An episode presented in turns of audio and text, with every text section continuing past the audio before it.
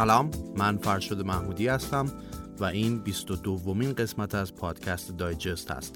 پادکستی که مسائل نسبتا پیچیده دنیای اطراف ما رو به زبانی بسیار ساده برای شما تعریف می‌کنه. این قسمت در مرداد ماه 98 ضبط میشه.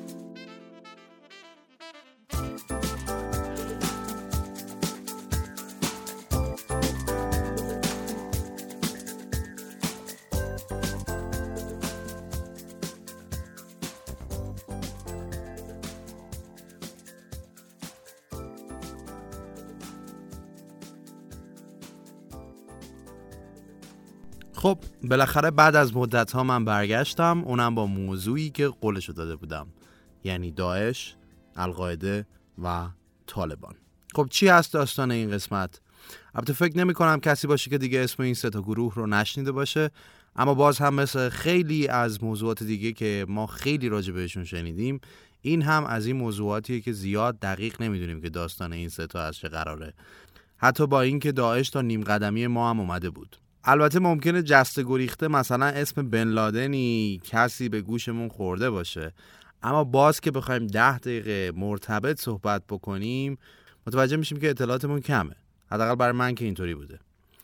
در نتیجه دایجست این قسمت رو انتخاب کرده تا ببینیم این سه گروه تروریستی که در اصل دورور ما هستن و ما در چند سال اخیر در معرض خبرهای مرتبط باهاشون بودیم دقیقا کی هستند از کجا اومدن؟ حرفشون چیه و الان چی شدن. حالا ممکنه بپرسید که خب چرا این ستا رو با هم می‌خوای بگی؟ دلیلش هم اینه که قصه این ستا گروه یه جورایی به هم ربط داره.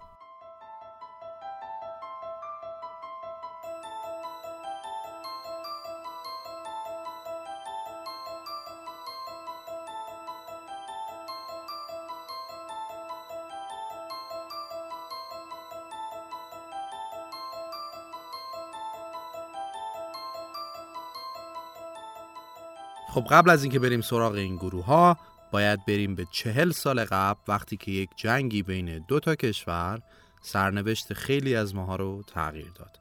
یعنی زمانی که در سال 1979 یا 1358 درست یک سال بعد از انقلاب ایران شوروی حمله می‌کنه به افغانستان.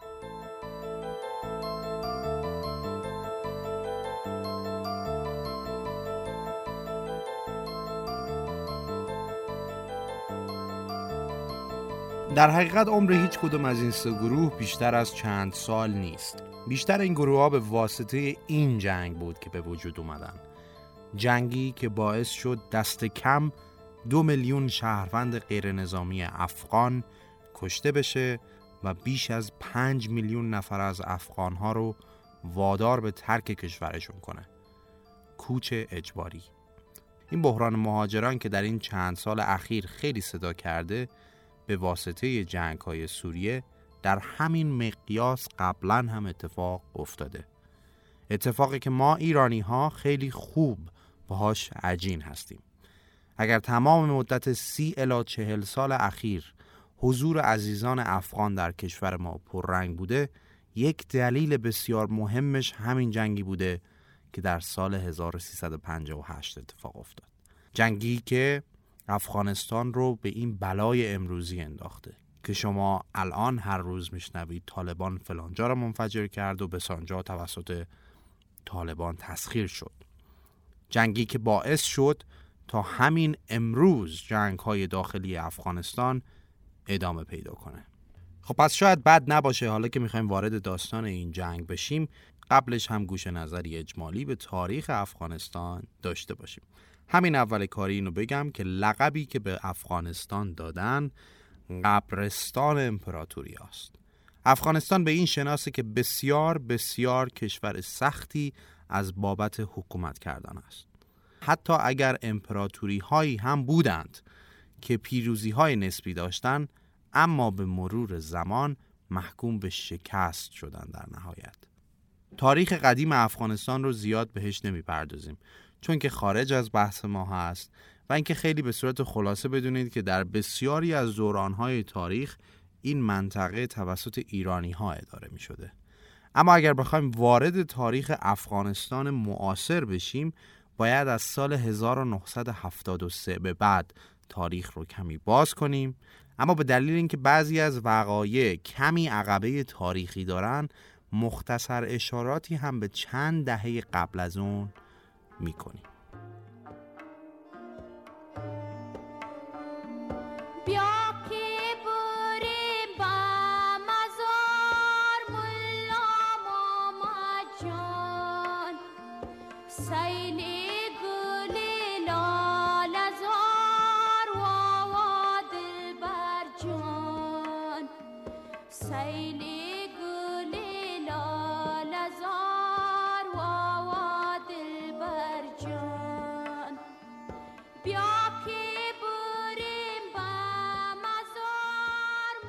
ببینید در اصل بعد از نادرشاه افشار که افغانستان رو تسخیر کرد و بعد از اینکه میمیره این سلسله افشاریان هم از بین میره تقریبا.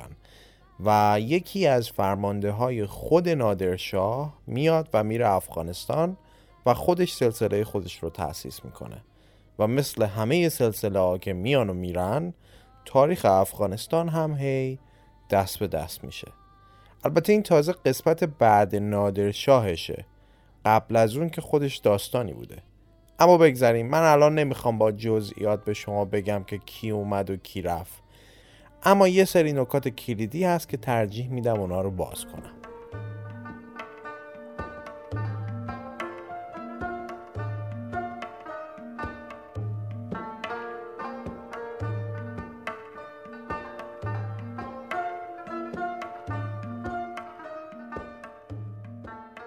برای مثال موازنه قدرتی سیاسی روسیه و انگلیس در اون زمان. خب در قرن 19 هم ما هنوز داریم در مورد روسیه تزاری صحبت می‌کنیم که داره از شرق و جنوب به کشورگشایی خودش ادامه میده و از طرف دیگه هم انگلستان که هندوستان رو در اختیار داشته. از یه سالی به بعد بین این دوتا کشور یه سری مواجهات در می‌گیره که معروف به The Great Game. یا بازی بزرگ. داستان اینه که توسعه روسیه به سمت جنوب آسیای مرکزی و قراردادهایی مثل ترکمنچای و از این دست ترسی در دل انگلستان میندازه که نکنه روسیه به فکر اینه که به هند حمله کنه. از اون طرف روسیه هم این ترس رو داره که انگلیس به دل آسیای مرکزی نفوذ نکنه. در نتیجه این تفکرات استراتژی انگلستانی میشه که کشورهایی مثل ترکیه، ایران و افغانستان و چند جای دیگر رو به عنوان حد واسط تقویت کنه که مرزهای روسیه مستقیم با هند همسایه نشند. داستانهای ایران و تقابل روسیه و انگلیس رو که شنیدید حتما. حالا همون داستانها برای افغانستان به نوعی تکرار می شد. هر کدام از این دوتا کشور برای جلوگیری از قدرت اون یکی سعی می‌کردن که برای افغانستان نفوذ داشته باشن تا حدی که ما جنگ های متعدد آنگلو افغان رو در تاریخ داشتیم تمام این نکته ما رو به اینجا میرسونه که تاریخ افغانستان به جایی می‌رسه که نفوذ قدرت های اروپایی برای منافع خودشون دیده میشه این کشمکش قدرت تا جایی ادامه پیدا می‌کنه که یواش یواش روسیه و انگلیس میشینن و با هم تعیین تکلیف مرزهای افغانستان رو انجام میدن. مثل همون کاری که بعدها در خاورمیانه انگلیس و فرانسه کردن. خلاصه که وقتی وارد قرن بیستم میشیم آروم آروم از نفوذ انگلیس کم میشه و قدرت روسیه بیشتر میشه. تا جایی که زمانی که روسیه تزاری از هم پاشید و شوروی در سال 1922 شکل گرفت افغانستان جز اولین کشورهایی بود که این کشور جدید رو به رسمیت شناخت و از همین جاها بود که تقریبا رابطه شوروی با افغانستان به شدت بهبود پیدا کرد. تا جایی که تا دهه های بعد میلیاردها دلار کمک و پول از سمت شوروی به سمت افغانستان روانه می شد و افغانستان هم روند مدرنیزه کردن خودش رو در پیش گرفته بود و به سمت یک جامعه در حال توسعه حرکت می کرد. شاید اگر فیلم های مستند دهه 60 الی 70 افغانستان رو ببینید با تصویری که الان در ذهن شما وجود داره تفاوت بسیاری رو حس کنید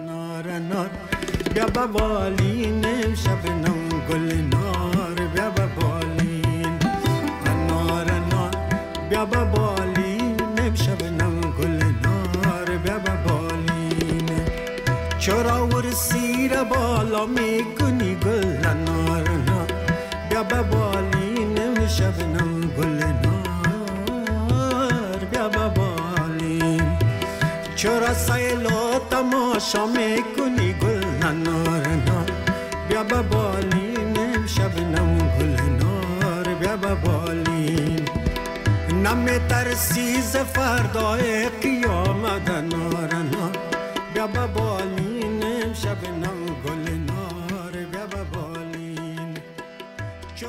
خب بعد از جنگ های جهانی اول و دوم موازنه قدرتی دنیا یکم دیگه تغییر می‌کنه.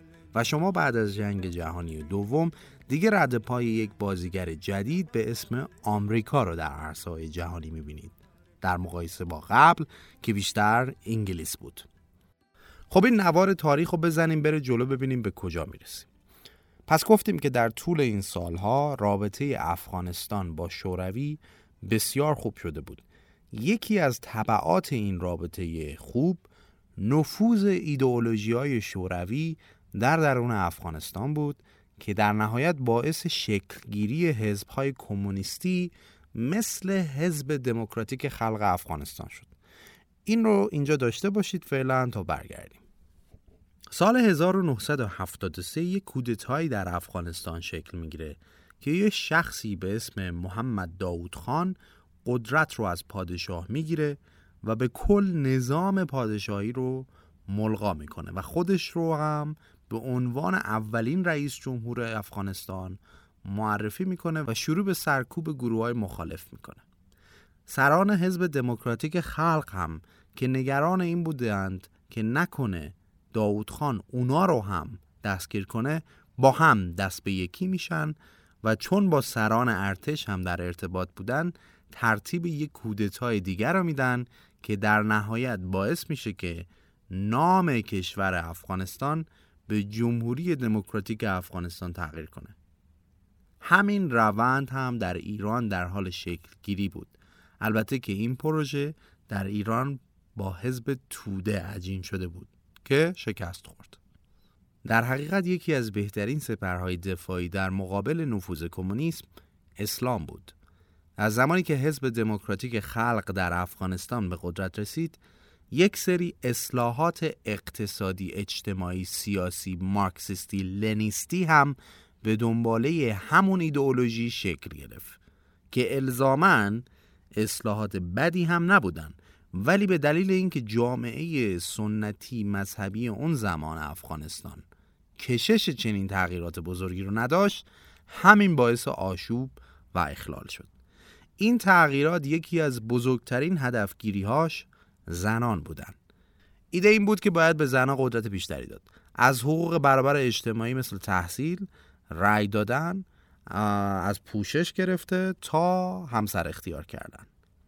از طرف دیگه بحث مذهب و ایده دولت سکولار و همچنین اصلاحات ارزی به همراه سرکوب های متعدد همگی باعث شد که کشور از آرامش در بیاد و دوچار آشوب و مقاومت بشه. تا اینجای قضیه رابطه با شوروی خوب بود. تو این بین هم یک اتفاق دیگه میفته که باعث نگرانی روزها میشه.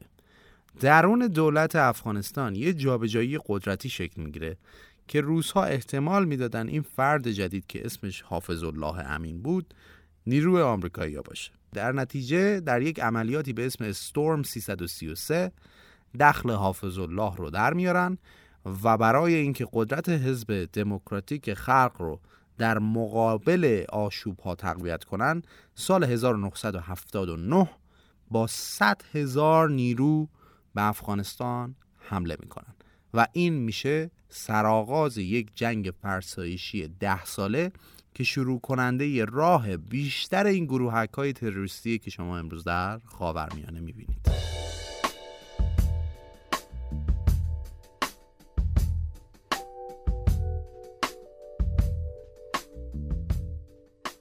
اسپانسر این قسمت از دایجست شرکت تحقیقات بازاریابی EMRC هستش.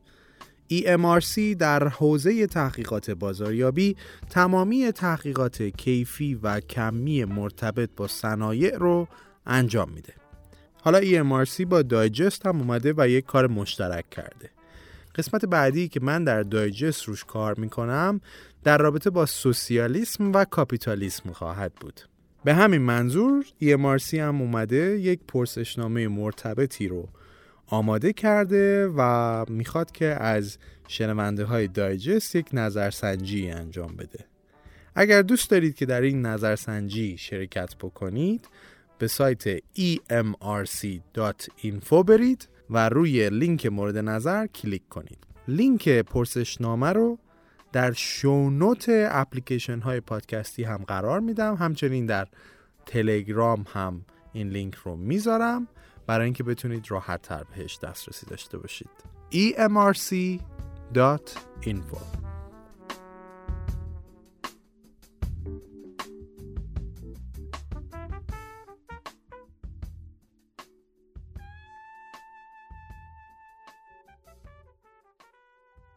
این جنگ هم مثل بیشتر جنگ های قرن بیستم صحنه مقابله دو ابرقدرت دنیای اون زمان یعنی آمریکا و شوروی بود. مثل کره شمالی و کره جنوبی ویتنام و خیلی از کشورهای دیگه که در اپیزودهای قبل داستانهای اونا رو تعریف کردیم. کاری که شوروی به سر آمریکا در جنگ ویتنام در آورد رو دقیقا آمریکا با شوروی در جنگ با افغانستان کرد.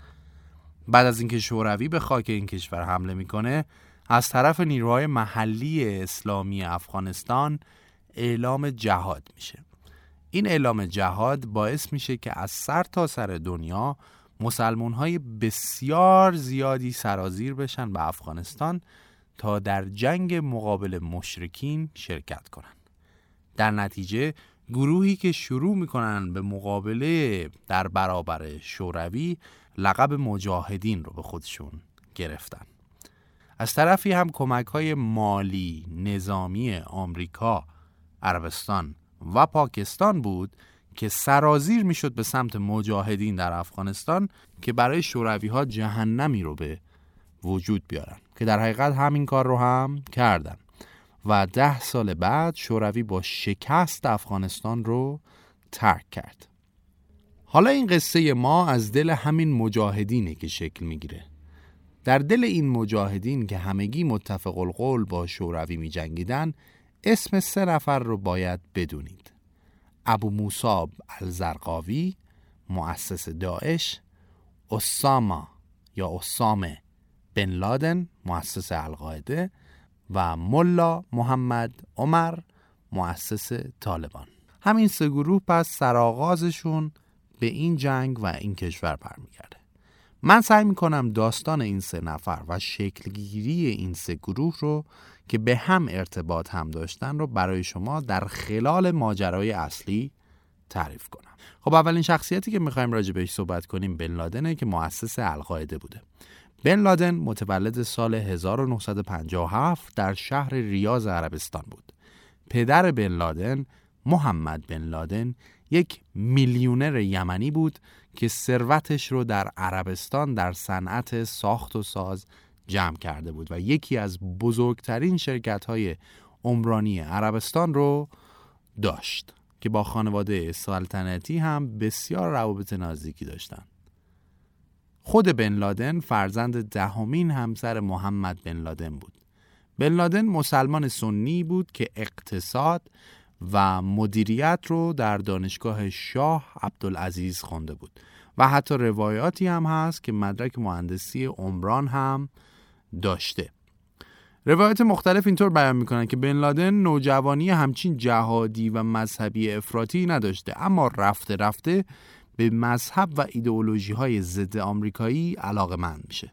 تا جایی که وقتی سال 1979 از دانشگاه میاد بیرون یعنی وقتی فقط 22 سال داشته به پاکستان میره تا به مجاهدین بپیونده و در حقیقت به ایدئولوژی هاش جامعه عمل بپوشونه.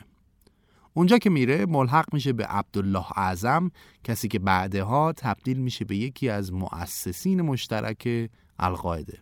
اونجا با پول هنگفت و تجهیزاتی که بن لادن میاره شروع می‌کنن به سازماندهی لوجیستیکی و آموزشی مجاهدین از طرف دیگه هم خود عربستان، پاکستان و آمریکا هم برای جلوگیری از نفوذ شوروی پول و تجهیزات بود که از همین طریق انتقال می‌دادن به مجاهدین. در نتیجه در بیشتر طول عمر جنگ بن لادن بیشتر نقش مستشاری و لوجیستیکی داشته. تا این اواخر که دیگه یکم نقشش نظامی شد که در چند تا مبارزه هم پیروزی داشت که تبدیلش کرده بود به مایه افتخار اعراب در اونجا. در باب اخلاق و رفتار بن لادن هم خیلی گفته شده که رفتار نرم و آرومی داشته و با تو معنینه امور رو به جلو هدایت می‌کرده و اینکه با پایین دستای خودش خیلی مهربون بوده و خیلی سعی می‌کرده که به اونا کمک کنه و برای همین هم از محبوبیت خاصی بهره میبرده. خلاصه که گویا دلبری می‌کرده برای خودش.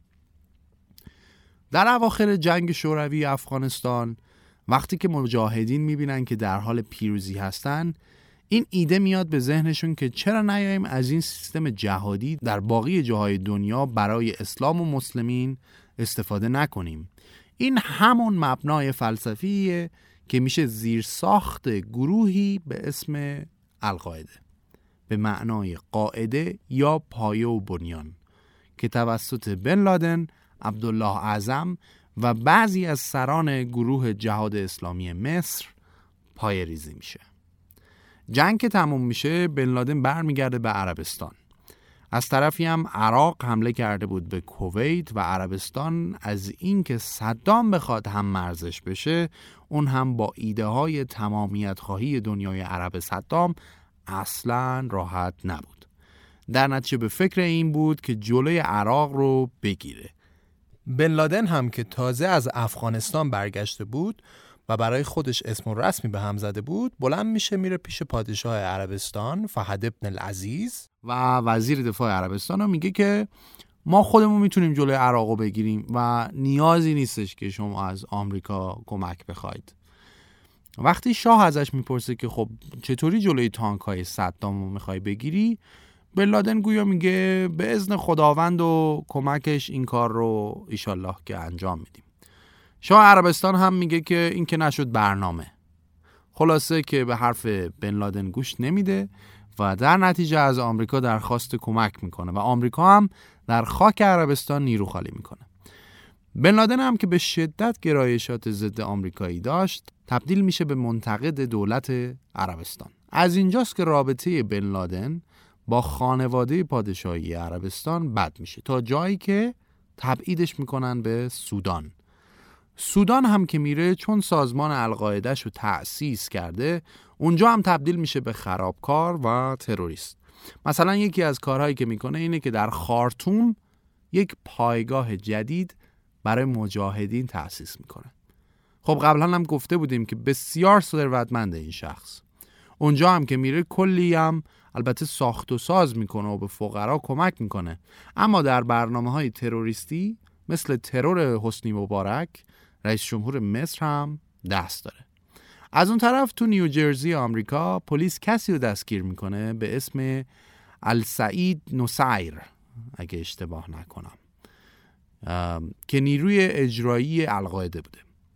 توی خونش برنامه های تروریستی برای منفجر کردن یه سری از این آسمان خراش های نیویورک رو پیدا می‌کنن که این میشه جز اولین اکتشافات برنامه های تروریستی القاعده خارج از کشورهای مسلمان. اینجا بود که آمریکا به سودان سر بن لادن فشار زیادی میاره که در نتیجه باعث میشه که بن لادن مجبور بشه اونجا رو هم ترک کنه و برگرده کجا؟ برگرده دوباره به افغانستان.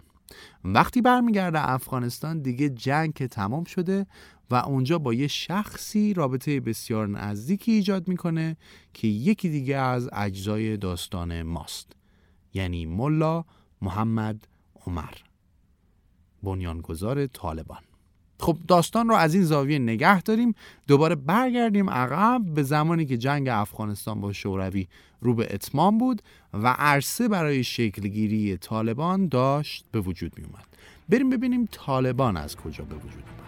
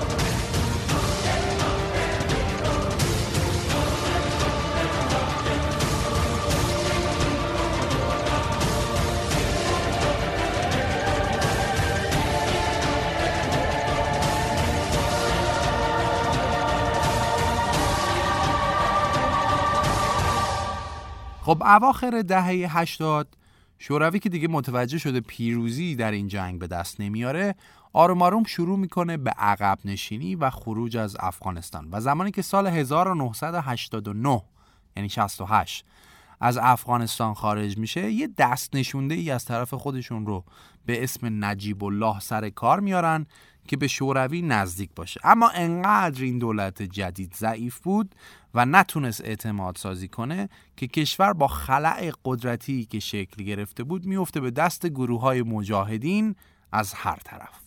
معمولا تاریخ هم نشون داده دیگه که در کشورهایی که زیر ساخت دموکراتیک در اونها وجود نداره با شکلگیری خلعهای قدرتی کشور دچار آشوب میشه. چون که هر گروه و قبیله ای ادعای قدرت می‌کنه و خودش رو محق حکومت می‌دونه. افغانستان هم مستثنا از این قضیه نبود. اون دولت نجیب الله که در نهایت سقوط می‌کنه و جنگ داخلی بین گروه های مختلف در افغانستان شکل می‌گیره.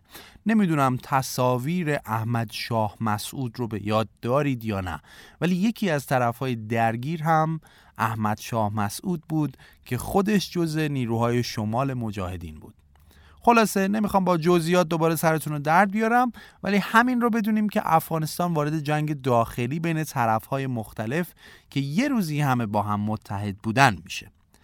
این وسط به واسطه این هرج و مرج و بیقانونی جرم و جنایات بسیاری در حق مردم بیچاره افغانستان انجام میشه و به جایی می‌رسه که مردم دیگه طاقتشون تاق شده بود. وسط این همه هرج و مرج و بیقانونی گروهی ظهور می‌کنه به اسم طالبان با وعده برگردوندن آرامش به سطح شهر و کشور و اجرای عدالت اسلامی. حالا خود طالبان کی بودن؟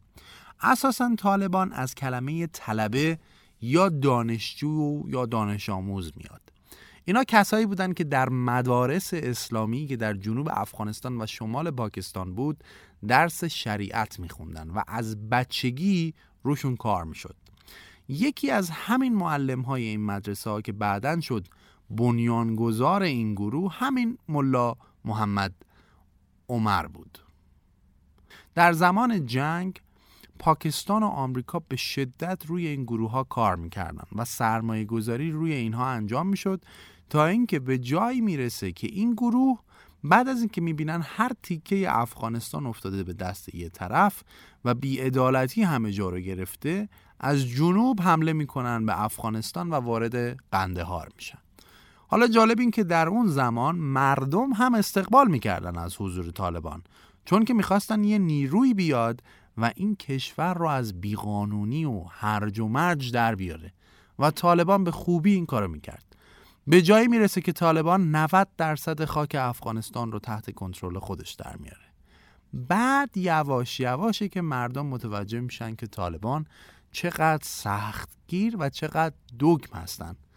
قتل های گسترده قاچاق انسان ظلم و جنایت به زنا نابود کردن آثار تاریخی چند هزار ساله مثل بلندترین مجسمه بودا در بامیان.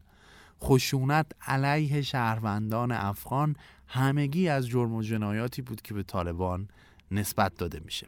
در حقیقت طالبان جنبشی اسلامی بود که هدفش بنا کردن یک دولت اسلامی بوده و هست. دکترین طالبان به نوعی اسلام سلفیه. در حقیقت سلفیگری یعنی نوعی از اسلام که اعتقاد داره عقاید اسلامی باید به همون نحو بیان بشن که در عصر صحابه و تابعین مطرح بوده. یعنی عقاید اسلامی رو باید از کتاب و سنت یاد گرفت و علما نباید به طرح ادله غیر از اون چیزی که قرآن در اختیار می‌ذاره بپردازن. جالب این که بدونید تحت حکومت طالبان وزارتی به اسم امر به معروف و نهی از منکر هم به وجود اومد و نیروی پلیس مذهبی در شهرها شروع به گشت زنی و عملیات می‌کرد. من کردن حضور اشتغال زنان از جامعه یا مثلا ممنوع کردن مدرسه برای تمام دختران ممنوع کردن هر گونه تفریح موسیقیایی و سرگرمی و اجازه ندادن به مردها برای اصلاح ریششون از نمونه کارهایی بود که زبان زد خاص و عام بود. خب حالا برگردیم به داستان بن لادن و ملا محمد عمر یعنی همون طالبان. القاعده در نتیجه در دل طالبان شروع می‌کنه به فعالیت های خودش. خب بن لادن هم پول داشت و کارهایی هم برای طالبان انجام می‌داد مثل آموزش نیروها و غیر و تا اینکه ماجرای 11 سپتامبر و برج های دوقلوی آمریکا مطرح میشه به محض اینکه این اتفاق میفته جورج بوش یک سری مطالبات بدون قابلیت مذاکره از طالبان درخواست می‌کنه و التیماتوم میده به طالبان. یکی از این مطالبات اینه که بن لادن رو تحویل بده. طالبان هم میگه اگه آمریکا مستنداتی داله بر اینکه بن لادن پشت قضیه 11 سپتامبر بوده رو ارائه داد من هم بن لادن رو تحویل میدم. اما تازه اون هم بعدش باید در یک دادگاه افغان محاکمه بشه نه در آمریکا. خب آمریکا هم که هیچ وقت هیچ مستنداتی تقریبا میشه گفتش که ارائه نمیده. اینطور میشه که سال 2001 آمریکا حمله می‌کنه به افغانستان و طالبان رو در حقیقت یه جورایی میتره کنه و رهبرانش همه فرار می‌کنن به سمت پاکستان. بن لادن رو که احتمالا می‌دونید اون زمان پیدا نمی‌کنه. و در سال 2011 در زمان ریاست جمهوری اوباما طی یه عملیات ویژه ای هستش که نیروهای یگان ویژه آمریکا در خونش به قتل میرسوننش. پس این تا اینجا که بدونید این دو گروه چطوری به وجود اومدن. اما اون یکی چی شد؟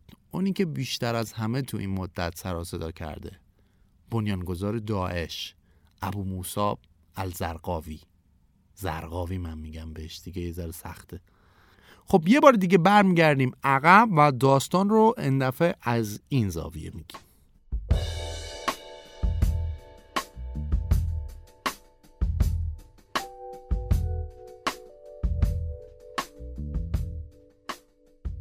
اسپانسر این قسمت از دایجست پونیشاست پونیشا سایتیه که می‌تونید توش به راحتی نیروی متخصص پیدا کنید.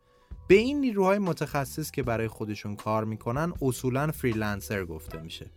این مدل کار که این روزها خیلی هم محبوب شده هم به نفع کارفرماست هم به نفع فریلنسرها. چون مجبور نیستن تمام وقت برای کارفرما کار کنن. در پونیشا کارهایی مثل برنامه نویسی، طراحی گرافیک، تولید محتوا و ترجمه به راحتی و با اطمینان انجام میشه. به صورتی که وقتی شما نیروی متخصص رو پیدا کردید و سر قیمت به نتیجه رسیدید پرداخت رو به پونیشا انجام می‌دید و هر وقت کار رو تحویل گرفتید اعلام می‌کنید تا پرداخت به حساب فریلنسرتون واریز بشه. پونیشا یه هدیه هم برای شنونده های دایجست داره که صد نفر اولی که از کد تخفیف دایجست با 3 تا تی استفاده کنن می‌تونن یک پروژه رو به صورت رایگان ایجاد کنن. ponisha.ir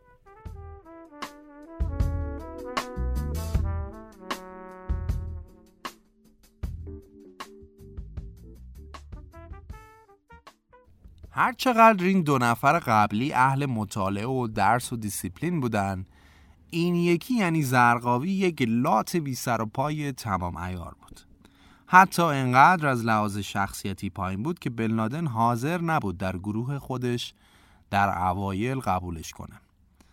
زرقاوی در سال 1966 در یک خانواده فلسطینی اردنی در شهر زرقای اردن به دنیا آمد.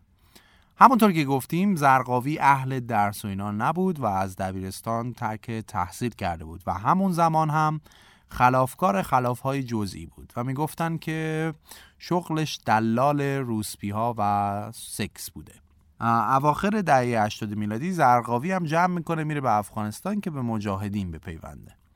اما وقتی که دیگه زرقاوی به افغانستان می‌رسه جنگ رو به پایان بوده و شوروی در حال ترک افغانستان. اولین کاری که اونجا پیدا کرد این بود که شد خبرنگار برای یک روزنامه اسلامی. همونطور که اولش هم گفتم به دلیل سابقه بزهکاری و دیدگاهش به تکفیر بن لادن در گروه خودش قبولش نمی‌کرد. تکفیر هم در پرانتز برای کسایی که نمی‌دونن اشاره کنم که یک مفهومی در فقه اسلامیه که در حقیقت یک مسلمانی مسلمان دیگری رو کافر تلقی می‌کنه و این ادعا رو مطرح می‌کنه که از راه دین منحرف شده و شاید این مجوز رو برای خودش محق بدونه که مثلا طرف رو بکشه. زرقاوی یک سنی بسیار افراطی بود که به شدت هم با شیعه مشکل داشت و بعدها سعی کرد جنگ بین سنی و شیعه رو تشدید کنه. بعد افغانستان این آقا بلند میشه میره اردن و اونجا هم گروهی رو درست می‌کنه و بعد هم بعد یه مدتی میفته زندان. تازه وقتی میفته زندان میگن ارتباطاتش قویتر و آرزوهاش بزرگتر هم میشه. وقتی از زندان آزاد میشه دوباره سعی می‌کنه که گروه خودش رو احیا کنه و یه سری برنامه تروریستی دیگه هم داشته که لو میره و بعد در نهایت مجبور میشه فرار کنه پاکستان و اونجا هم درخواستش برای ورود رد میشه و دوباره در نهایت برمیگرده به افغانستان مثل خود بن لادن. و سعی می‌کنه یکم اندفعه از بن لادن کمک مالی بگیره تا گروه خودش رو تشکیل بده. گروه جدیدی که تشکیل میده میشه جماعت التوحید و جهاد یا همون شکل اولیه داعش. سال 2001 که آمریکا سر بن به افغانستان حمله می‌کنه زرقاوی یه سری تلاشهایی می‌کنه که به نیروهای طالبان و القاعده در آمریکا کمک کنه. ولی گویا مجروح میشه و فرار می‌کنه به ایران و احتمالا در مشهد هم مداوا شده. خلاصه که هم زرقاوی و گروه جدیدش هم القاعده بعد از داستان حمله آمریکا به افغانستان جمع می‌کنن و پا میشن میان عراق. سال 2003 آمریکا سر صدام دوباره حمله می‌کنه به عراق و صدام حسین و شکست عراق اتفاق میفته در این بین کلی از سربازهای سنی ارتش عراق که الان بیکار و خشمگین هستند ملحق میشن به زرقاوی. این وسط هم زرقاوی پشت سر هم حمله پشت حمله به آمریکایی و شیعای عراق و خودش رو یه جورایی تبدیل می‌کنه به سوپرستار جهادی ها من خیلی سعی می‌کنم این وسط خیلی سریع رد شم چون اگه بخوام وارد جزئیاتش بشم حتما گیر می‌کنیم ساعت ها توش. ولی برای کسایی که دوست دارن بیشتر بدونن حتما این کتاب های زیادی برای این مقوله نوشته شده می‌تونن مطالعه بیشتری داشته باشن. از اون طرف سال 2004 القاعده که یکم تضعیف شده در نهایت ملحق شدن زرقاوی و گروهش رو به القاعده قبول می‌کنه و زرقاوی هم عهد و پیمان خودش رو به القاعده و بن لادن اعلام می‌کنه. و در نتیجه یک گروهی در عراق شکل می‌گیره به اسم AQI یا همون القاعده این عراق القاعده در عراق. این وضعیت به این شکل جلو میره تا بالاخره در یکی از های ارتش آمریکا زرقاوی کشته میشه و معاونینش هم از جمله انباری که می‌گفتن مغز متفکر برنامه هاش بوده دستگیر میشه و میشه گفت به نوع این گروه دیگه از بین میره. تا اینکه مثل سال 1989 که شوروی افغانستان رو ترک کرد و باعث ایجاد خلع قدرت شد آمریکا هم در سال 2011 تصمیم می‌گیره که از عراق بیاد بیرون. این زمانیه که در خاورمیانه هم اتفاقات دیگری در جریانه. مثل چی؟ مثل بهار عربی. اتفاقایی که برای کشورهای عربی میافتاد. مثل تونس، مصر، سوریه و غیر از طرفی در سوریه جنگ داخلی شروع شده و در عراق هم یک رهبر جدید به اسم ابو بکر البغدادی رهبری گروه AQI رو تحت کنترل گرفته. این همون فردیه که ما بیشتر با نام داعش شناختیمش. یک به نوعی دانشمند و محقق اسلامی دوگ و افراطی. اینجاست که بغدادی دستور میده تا یکی از معاونینش به سوریه بره و یک شاخه جدیدی تأسیس کنه به اسم جبهت النصرا امیدوارم درست بگم. الان نریزین سر من بگین این تلفظش این بود. سرچ کردم این بود. حالا فکر کنم اشتباهه نمی‌دونم. سال 2013 آقای بغدادی یعنی همین رهبر گروه AQI اعلام می‌کنه که من خلیفه تمام امت اسلام هستم. و رهبر تمام گروه های القاعده و به اصطلاح داعش در سوریه و عراق. اینجا همون جبهت النصره از این ادعای جدید استقبال نمی‌کنه و پیمان خودش رو با القاعده نگه میداره و از بغدادی جدا میشه و القاعده هم رابطش رو با بغدادی قطع می‌کنه. و از اون طرف بغدادی هم اسم گروه جدیدش رو می‌ذاره آیسیس یا به عبارتی Islamic State of Iraq and Syria یا دولت الاسلامی فل العراق و شام داعش یعنی همین. دولت اسلامی در عراق و سوریه. داعش. نکته که اینجا های اهمیته اینه که داعش خودش رو برخلاف تمام گروه های جهادی دیگه در این نقطه به عنوان کشور و دولت معرفی می‌کنه. دولتی که یک منطقه تحت کنترل داره و این با القاعده که بیشتر یک ایدئولوژی هست تفاوت داره.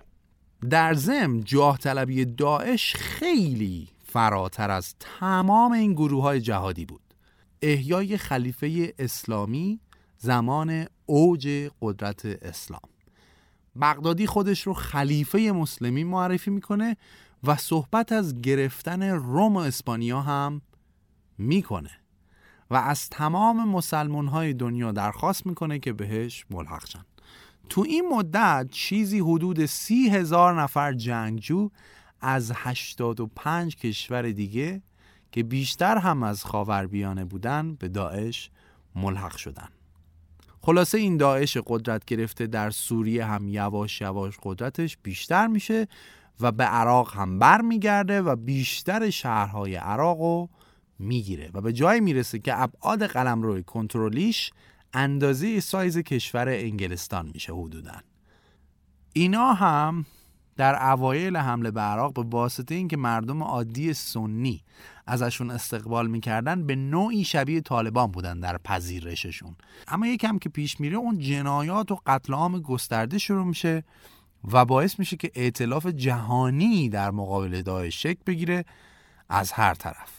آمریکا، ایران، کردها، دولت عراق، خود سوریه همه و همه تا اینکه در نهایت همین چند وقت پیش آخرین پایگاه فیزیکیشون در سوریه رو هم از دست دادن و شاید بشه گفت که اون داعش قبلی بعد از چند سال سر کردن از بین رفت.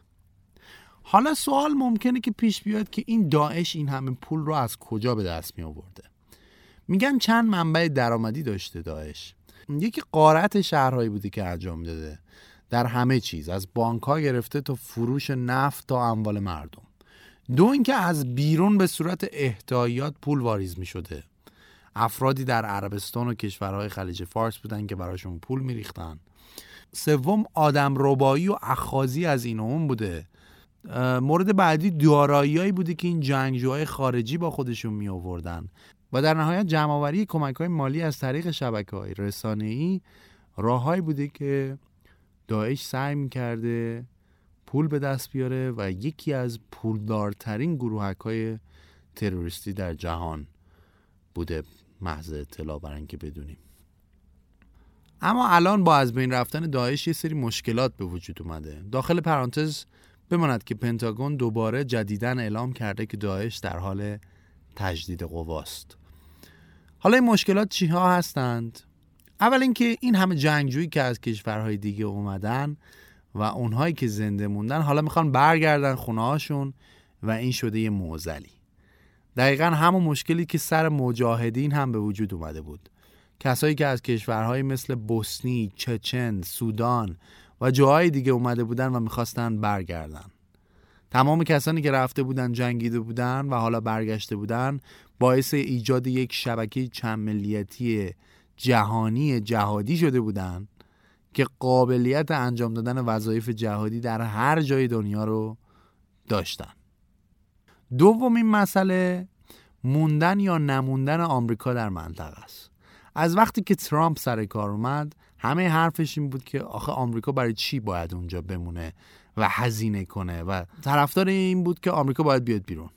ولی داستان اینه که اگه آمریکا کامل تخلیه کنه دوباره مسئله خلاهای قدرتی و شکلگیری این گروه ها یا گروه های شبیه این پیش میاد. اگه بمونه که انگار زده زیر حرف های خودش.